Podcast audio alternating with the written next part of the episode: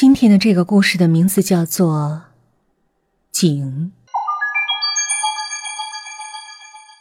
有一天，因为我觉得妹妹的哭声非常的吵耳，所以我把她杀了，然后把尸体丢到了屋外的井里。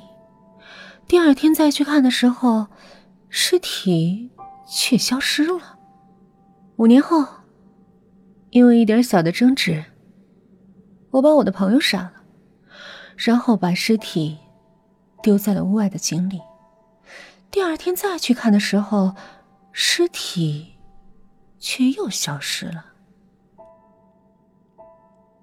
十年后，因为那个男人背叛了我，所以我把他也杀了，然后把尸体丢在了屋外的井里。第二天再去看的时候，尸体。再次消失了。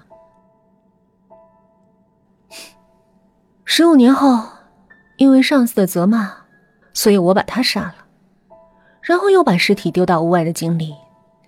第二天再去看的时候，尸体又消失了。二十年后，因为厌倦照顾那个行动不便的母亲，所以我把他杀了，然后把尸体丢到了屋外的井里。可第二天去看的时候，尸体居然还在。